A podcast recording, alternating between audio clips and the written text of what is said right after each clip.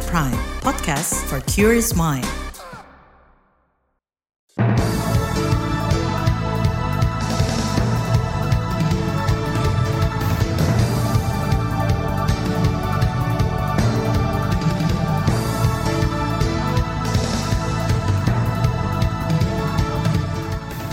Selamat pagi saudara, berjumpa kembali melalui program Buletin Pagi edisi Rabu 2 Agustus 2023. Saya Naomi Liandra. Sejumlah informasi pilihan telah kami siapkan di antaranya. Pemerintah diminta kaji mendalam terkait rencana perubahan syarat subsidi motor listrik. Hakim Agung Gazal Basaleh difonis bebas dalam kasus suap. Belum ditemukan pencarian delapan pekerja tambang emas di Banyumas ditutup. Inilah Buletin Pagi selengkapnya. Terbaru di Buletin Pagi. Saudara, pemerintah berencana mengubah syarat subsidi pembelian motor listrik. Sebagai gantinya, subsidi 7 juta rupiah akan terbuka untuk umum dengan syarat baru, yakni satu NIK KTP untuk satu unit motor. Kalangan ekonom menilai aturan baru itu masih harus dipermudah. Direktur Eksekutif Lembaga Kajian Ekonomi Indef, Tauhid Ahmad, menyebut KTP lumrah diajukan sebagai syarat pembelian kendaraan. Menurutnya diperlukan persyaratan yang lebih mempermudah masyarakat kalangan bawah mendapat subsidi tersebut. Tauhid menyebut rencana subsidi motor listrik untuk semua kalangan akan melenceng dari aturan awal soal empat syarat penerima. Di antaranya penerima manfaat kredit usaha rakyat, bantuan produktif usaha mikro, bantuan subsidi upah, dan penerima subsidi listrik hingga 900 volt ampere. KTP itu bukan persyaratan loh mbak. Kita beli motor emang nyerahin KTP. Saya kalau itu terjadi ya maka ya katakanlah masyarakat bawah seharusnya diberikan fasilitas keringanan lain. Misalnya ya masyarakat bawah ini kemampuan bayarnya kan rendah. Dia nggak bisa nyicil dan sebagainya. Nah itu yang kemudian mungkin mereka diberikan fasilitas bunga 0% begitu loh. Bank yang apa pemerintah bisa nanggung begitu ya. Atau uang mukanya katakanlah pemerintah bisa tambah Ekonom Indef Tauhid Ahmad mendorong agar perluasan syarat subsidi motor listrik sejalan dengan pemerataan infrastruktur pendukung seperti satuan seperti stasiun pengisian kendaraan listrik umum SPKLU. Selain itu, ia juga menyarankan pemerintah menurunkan anggaran subsidi BBM secara perlahan. Menurut Tauhid, jika harga BBM masih murah, maka masyarakat akan tetap memilih kendaraan konvensional. Syarat-syarat subsidi pembelian motor listrik baru sudah diatur dalam Peraturan Menteri Perindustrian Nomor 6 Tahun 2023. Aturan ini sudah berlaku sejak Maret 2023, namun hingga 31 Juli 2023 tercatat hanya ada 36 subsidi yang sudah tersalurkan dan tersisa 198 ribuan unit. Sedangkan sebanyak seribuan sedang dalam tahap proses pendaftaran dan 187 terverifikasi. Sebelumnya Presiden Joko Widodo sudah menyatakan komitmen pemerintah untuk mendorong ekosistem kendaraan listrik termasuk motor listrik. Hal tersebut disampaikannya saat menggelar pertemuan bisnis dengan sejumlah pengusaha asal Tiongkok akhir pekan lalu. Jokowi bahkan menargetkan produksi kendaraan listrik bisa mencapai 2,4 juta di 2035. Dan saya lihat beberapa dari sini juga sudah masuk untuk membangun ekosistem kendaraan listrik yang uh, ingin kita bangun ke depan. Uh, perkiraan kita di 2035 uh, produksi untuk mobil bisa di atas satu juta dan untuk uh, kendaraan 2,4 juta. Hitungan sementara. Itu tadi Presiden Joko Widodo. Sementara itu, Menteri Investasi, Kepala Badan Koordinasi Penanaman Modal BKPM, Bahlil Lahadalia, mengakui pembelian motor listrik masih sangat kecil dan jauh dari target. Faktor tersebut, kata dia, memaksa pemerintah mengubah syarat pembeliannya hanya satu persen aja yang uh, realisasi. Ternyata kita lihat ada beberapa prosedural yang kita lihat nggak clear. Dan konsep ini kan sebenarnya bukan konsep hanya subsidi, tapi ini konsep kita ini kan untuk green, ya. Ini untuk apa ya Indonesia bersih dan sekaligus untuk bagaimana kita mengklirkan terhadap uh, eh, BBM juga pengalihan. Jadi kita tadi mempertimbangkan untuk setiap KTP satu KTP satu motor listrik. Tadi kita lagi ada mempertimbangkan seperti itu. Bahlil menambahkan pemerintah akan melakukan pemangkasan sejumlah prosedur untuk mempermudah masyarakat membeli kendaraan listrik, termasuk mengenai pajak pertambahan nilai atau PPN. Rencana pemerintah memperluas penerima subsidi motor listrik senilai 7 juta rupiah hanya dengan syarat KTP menuai pertanyaan. Anggota DPR bidang industri dari fraksi PKS, Nevi Zuarina, mendesak pemerintah melakukan evaluasi dan kajian mendalam sebelum mengeluarkan kebijakan baru. Kita mungkin mengevaluasi kali ya, tepat sasaran nggak nih ya subsidi ini gitu. Artinya masyarakat menengah ke bawah bisa menggunakan nggak dengan ya walaupun subsidi 7 juta mungkin harga motor listriknya masih mahal ya. Kita mereka memikirkan bayar listriknya mahal. Makanya jadi belum terserap dengan maksimal gitu oleh masyarakat menengah ke bawah. Anggota DPR bidang industri dari fraksi PKS, Nevi Zuairina, menyebut tidak tercapainya target program subsidi motor listrik kepada masyarakat kalangan bawah harus menjadi bahan evaluasi serius pemerintah. Ia pun mendorong kebijakan soal rencana perubahan syarat masyarakat penerima subsidi motor listrik dirumuskan secara matang agar tepat sasaran dan mencapai target. Sebelumnya pemerintah menganggarkan sekitar 7 triliun rupiah untuk 1 juta motor listrik. Subsidi tersebut masuk dalam konteks percepatan ekosistem kendaraan listrik yang sejalan dengan peraturan Presiden Perpres tahun 2019 tentang program kendaraan bermotor listrik berbasis baterai. Saudara acara zikir dan doa kebangsaan, Jokowi minta seluruh elemen bangsa jaga toleransi umat beragama. Tetaplah di Buletin Pagi KBR. You're listening to KBR Pride, podcast for curious mind. Enjoy!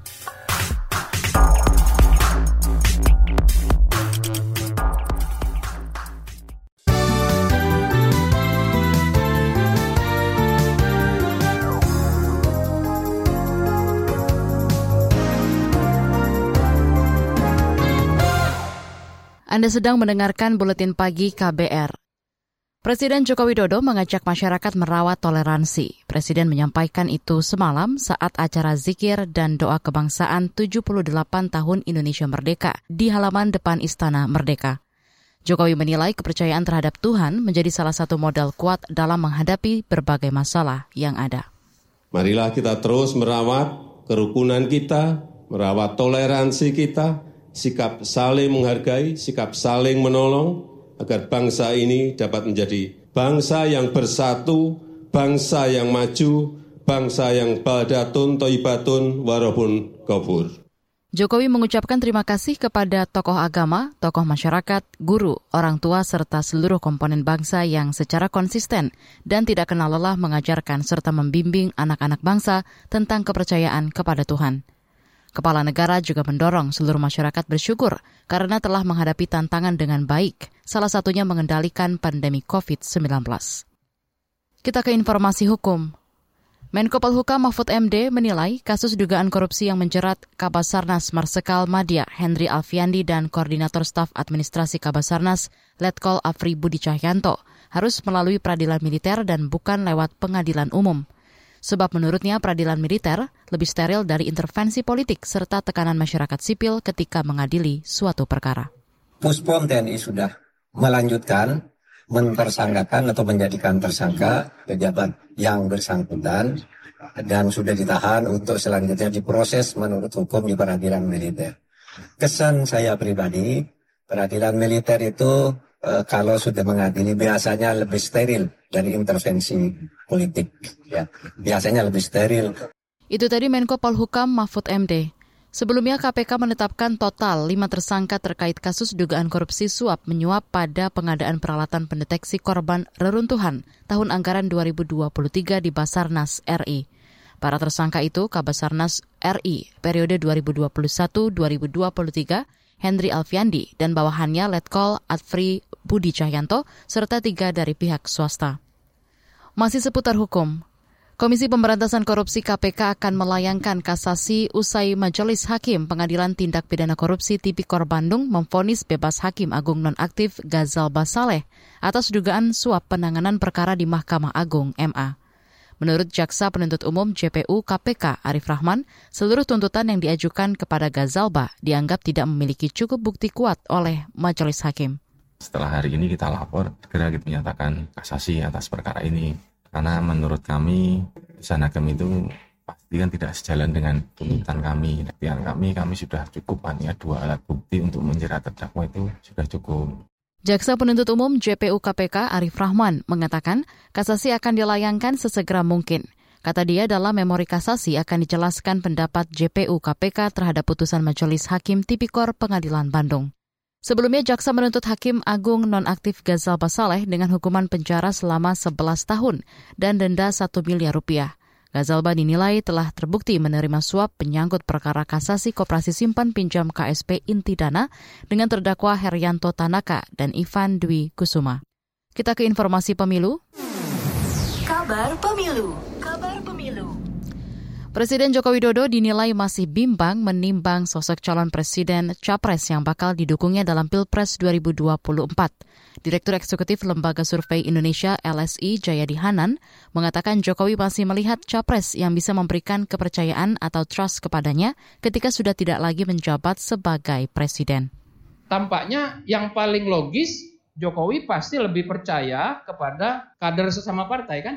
Tapi itu belum tentu. Karena personal trust sering kali bersifat subjektif. Maka eh, itulah saya kira penjelasan mengasap, mengapa sampai hari ini Pak Jokowi sepertinya berada di dua, dua posisi. Kayaknya ke sebagai partai dia ke eh, PDI atau Ganjar, tapi sebagai pribadi mungkin dia lebih juga cocok atau mempercayakan dirinya untuk ke Prabowo. Direktur Eksekutif Lembaga Survei Indonesia LSI Jayadi Hanan menambahkan, Jokowi memiliki kepentingan untuk menjaga warisan politik ke depan harus bisa diberikan kepada capres yang terpercaya. Kita ke informasi ekonomi. Badan Pusat Statistik BPS mencatat inflasi Juli 2023 sebesar 0,21 persen secara bulan ke bulan. Deputi Bidang Statistik Distribusi dan Jasa BPS, Puji Ismartini, mengatakan penyumbang inflasi terbesar adalah kelompok transportasi dan beberapa komoditas dengan andil sebesar 0,01 persen seperti biaya sekolah dasar, telur ayam ras, biaya sekolah menengah atas, biaya sekolah menengah pertama, rokok kretek filter, dan kentang. Deputi Bidang Statistik Distribusi dan Jasa BPS Puji Smartini menambahkan inflasi Juli 2023 secara bulanan lebih tinggi dibandingkan bulan sebelumnya, namun lebih rendah dibanding bulan yang sama di tahun lalu. Beralih ke berita mancanegara, militer junta di Myanmar memperpanjang status darurat untuk keempat kalinya sejak mereka meluncurkan kudeta pada 2021. Junta juga menunda penyelenggaraan pemilu. Status darurat yang berakhir pada 31 Juli diperpanjang hingga enam bulan ke depan. Menurut PBB, lebih dari satu setengah juta orang mengungsi dalam dua tahun terakhir. Dengan lebih dari 5 juta anak di Myanmar sangat membutuhkan bantuan kemanusiaan. Sedikitnya 2.800-an orang meninggal di tangan militer dan sebanyak 700-an orang pernah ditahan sejak militer merebut kekuasaan. Beralih ke berita olahraga, lima dari enam wakil Indonesia lolos ke babak 16 besar Australian Open di Quay Central Sydney. Pasangan ganda putra Sabar Karyaman Gutama, Moh Reza Pahlevi Ishafani, menjadi satu-satunya wakil Indonesia hari ini yang gagal meraih kemenangan. Sabar Reza terhenti di tangan ganda putra asal Jepang Akira Koga Taichi Saito. Ganda putra Leo Daniel akan berhadapan dengan sesama wakil Indonesia di babak 16 besar yang besok akan berlangsung. Leo Daniel akan menantang Pramudia Kusuma Wardana, Yeremia Erik, yang lebih dulu lolos karena undian baik. Di bagian berikutnya kami hadirkan laporan khas KBR tentang upaya pemerintah batasi penggunaan LPG subsidi. Tetaplah di Buletin Pagi KBR. You're listening to KBR Pride, podcast for curious mind. Enjoy!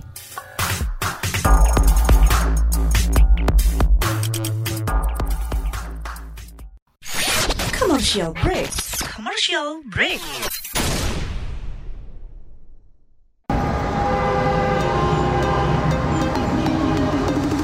Macet, gak masalah tuh. Macet-macetan tetap harus produktif sambil mendengarkan talk show inspiratif. Ruang Publik KBR hadir untuk Anda kapan saja dan di mana saja. Simak obrolan menarik dengan tema-tema yang beragam langsung dengan narasumbernya. Hanya di kbrprime.id. Search Ruang Publik KBR. KBR Prime, podcast for curious mind.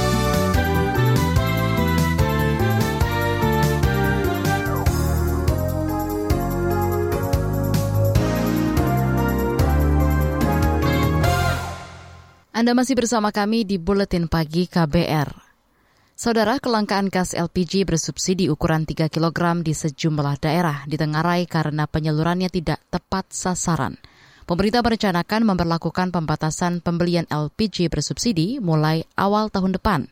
Bagaimana pembatasan itu mestinya dilakukan? Selengkapnya simak laporan khas KBR disusun jurnalis Ardi Ridwansyah. Sejumlah daerah mengalami kelangkaan gas LPG bersubsidi ukuran 3 kg, di antaranya terjadi di Jawa Barat, Jawa Timur, Kalimantan Timur, Sumatera Utara hingga Sulawesi Selatan. Di Jawa Timur, Gubernur Khofifah Indar Parawansa mengatakan daerahnya sebetulnya stok gas LPG 3 kg aman, namun yang langka adalah tabung gas. Jadi stok gas cukup, lah tabung ini kok tiba-tiba berkurang uh, dari berbagai laporan yang ke saya ada permintaan bertambah gitu. Kalau permintaan bertambah itu tambahnya adalah karena UMKM, tentu kita bahagia. Ini barang ini tambahnya ke mana? Itu yang belum dilaporkan ke saya. Ada penambahan sangat signifikan di tiga titik ya, tiga kabupaten kota. Itu karena apa? Gubernur Jawa Timur Khofifah Indar Parawansa meminta Dinas Energi berkoordinasi dengan kepolisian untuk menelusuri langkanya tabung gas LPG ukuran 3 kg ini. Khofifah juga melarang aparatur sipil negara dan anggota atau pegawai badan usaha milik daerah memakai gas bersubsidi. PT Pertamina mengakui penyaluran gas LPG ukuran 3 kg masih belum tepat sasaran di lapangan. Sales Brand Manager PT Pertamina Banyuwangi, Jawa Timur, Denny Nugrahanto mengatakan masih banyak temuan LPG bersubsidi untuk masyarakat miskin itu justru digunakan oleh unit usaha skala menengah. Denny mengatakan Pertamina telah menerbitkan aturan tentang kebijakan penyaluran subsidi tepat sasaran. PT Pertamina juga membatasi penjualan sebanyak 80% persen untuk perorangan, sementara 20% persen untuk retail dan dilayani di tingkat pangkalan kan ini peruntukannya sebenarnya hanya untuk usaha mikro ada usaha kecil atau usaha menengah mungkin yang masuk pakai kilo nah itu yang salah satu juga yang uh, banyak menyedot sebenarnya jadi yang diperbolehkan pakai LPG 3 kilo ini kan hanya untuk rakyat yang prasejahtera ya dengan usaha mikro gitu. Jadi kalau kategorinya masuk usaha kecil atau usaha menengah itu sebenarnya tidak boleh. Ia mengakui pengawasan di tingkat pengecer sulit dilakukan dan celah penyaluran tidak tepat sasarannya juga cukup besar. Sementara itu pengamat energi dari Universitas Gajah Mada Yogyakarta Fahmi Radi mendorong pemerintah melakukan pembatasan distribusi gas LPG bersubsidi ini dengan distribusi tertutup. Fahmi mengatakan pembatasan bisa dilakukan segera karena pemerintah sudah punya data masyarakat miskin dan UMKM yang berhak memanfaatkan gas bersubsidi ya dari data yang ada dari Kementerian Sosial dan dari data UMKM itu, kemudian mereka dikasih kartu yang ada barcode-nya. Nah, kemudian siap pemberi dia menggunakan kartu tadi. Kemudian semua distributor sampai pengecer itu bisa men-scan barcode tadi. Artinya memang dia berhak untuk membeli uh, subsidi tadi. Itu sangat mudah saya kira untuk bisa digunakan. Cuman saya tidak melihat adanya komitmen atau juga political will gitu ya. Meski begitu, Fahmi Radi mengatakan pembatasan dengan sistem tertutup ini kemungkinan bakal terkendala karena masih ada ego sektoral dan kurangnya komitmen dari pemerintah. Fahmi mengatakan selama penyaluran gas LPG bersubsidi tidak tepat sasaran, maka akan terus membebani anggaran negara.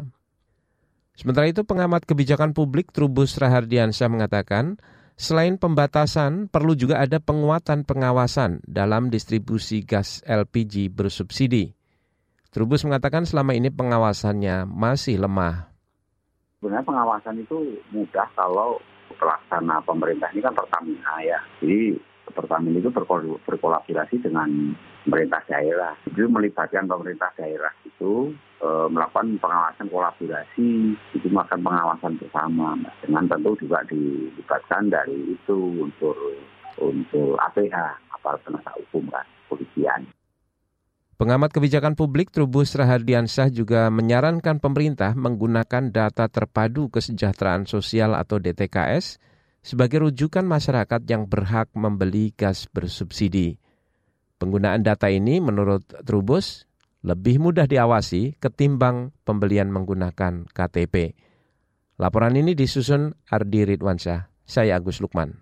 Informasi dari berbagai daerah akan hadir usai jeda. Tetaplah bersama Buletin Pagi KBR. You're listening to KBR Pride, podcast for curious mind. Enjoy!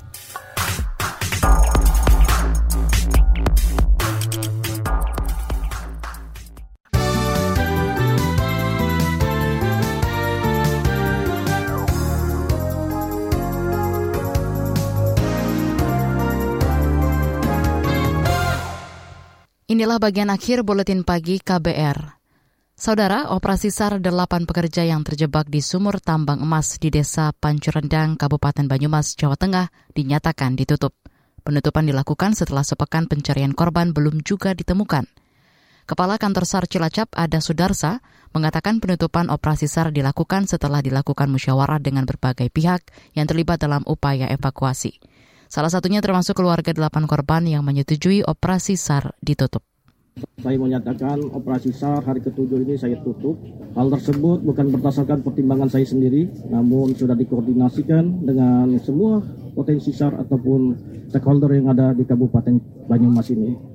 Jadi sesuai SOP Basarnas sendiri, apabila tanda-tanda korban tidak diketemukan uh, ataupun tidak efisiensi lagi dalam pelaksanaannya, uh, operasi SAR itu bisa dinyatakan ditutup. Ada Sudarsa menambahkan dalam operasi SAR sebanyak 260 personil dari berbagai potensi SAR dilibatkan. Sementara usai penutupan operasi SAR, keluarga dan personil melakukan tabur bunga, doa bersama dan sholat gaib di lokasi sumur tambang. Sebelumnya pada selasa pekan lalu, delapan pekerja terjebak di dalam sumur tambang akibat datangnya air secara tiba-tiba. Air tersebut merembes dari sungai Tajur yang berisian, bersisian dengan lokasi tambang. Kita ke Jawa Barat. Pemerintah Kabupaten Garut, Jawa Barat mengasuransikan 2.000 hektar lahan padi dan jagung. Upaya itu dilakukan untuk meminimalisir kerugian petani bila terjadi gagal panen pada musim kemarau tahun ini. Kepala Dinas Pertanian Kabupaten Garut, Beni Yoga, mengatakan pembayaran asuransi bagi petani ditanggung oleh pemerintah pusat dan daerah. Ya, yang asuransi kan baru di padi, Pak. Iya. Oh. Ya, jadi kita usah asuransikan sehingga hmm. kalau misalkan mereka betul terjadi kekeringan hmm. sampai kegagalan panen, hmm. nah itu ada eh, pembayaran uh, klaimnya. Oh, itu klaim. mereka dapat 6 juta per hektarnya itu. Per hektar. Jadi itu kan harusnya 180 ribu. Berapa yang tercatat per melakukan eh, petani, Pak? Ya sekitar 2000 hektaran lah. 2000 hektar dari 2000 hektaran. berapa orang petani, Pak? Rata-rata satu hektar di kita kan rata-rata sekitar 3 oleh 4 orang petani oh. ya. Jadi sekitar 8.000 petani mungkin Kepala Dinas Pertanian Kabupaten Garut, Beni Yoga, menargetkan 5.000 lahan pertanian diasuransikan tahun depan. Dia juga mengimbau petani tidak menanam komoditas yang memerlukan air seperti padi untuk mengurangi gagal panen. Beralih ke Papua, pemerintah Kabupaten Intan Jaya, Papua Tengah secara bertahap memulangkan sekitar seribuan warga yang mengungsi akibat konflik kelompok bersenjata pada empat tahun lalu. Penjabat PJ Bupati Intan Jaya, Apolos Bagau, mengatakan pemulangan merupakan upaya Pemda untuk mengembalikan warga ke desanya masing-masing setelah meredanya konflik. Tetap kami akan konsisten dan komitmen untuk mengamankan Kabupaten Intan Jaya bekerja bersama dengan TNI Polri dan masyarakat Kabupaten Intan Jaya untuk memulihkan daerah Intan Jaya yang sudah sekian lama untuk konflik bersenjata di Intan Jaya. Sebelumnya seribuan warga dari empat kampung yang ada di distrik Sugapa, Kabupaten Intan Jaya, Papua mengungsi di Kompleks Pastoran Gereja Katolik Santo Mikael Bilogai. Mereka mengungsi karena takut menjadi korban dari konflik bersenjata antara aparat keamanan dan kelompok bersenjata. Informasi tadi menutup jumpa kita di Buletin Pagi hari ini. Pantau juga informasi terbaru melalui kabar baru, situs kbr.id, Twitter kami di akun @beritaKBR, dan juga melalui podcast di alamat kbrprime.id. Saya Naomi Liandra bersama tim yang bertugas undur diri. Salam.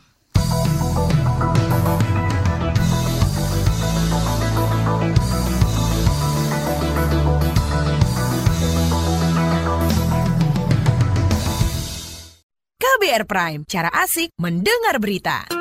KBR Prime, podcast for curious mind.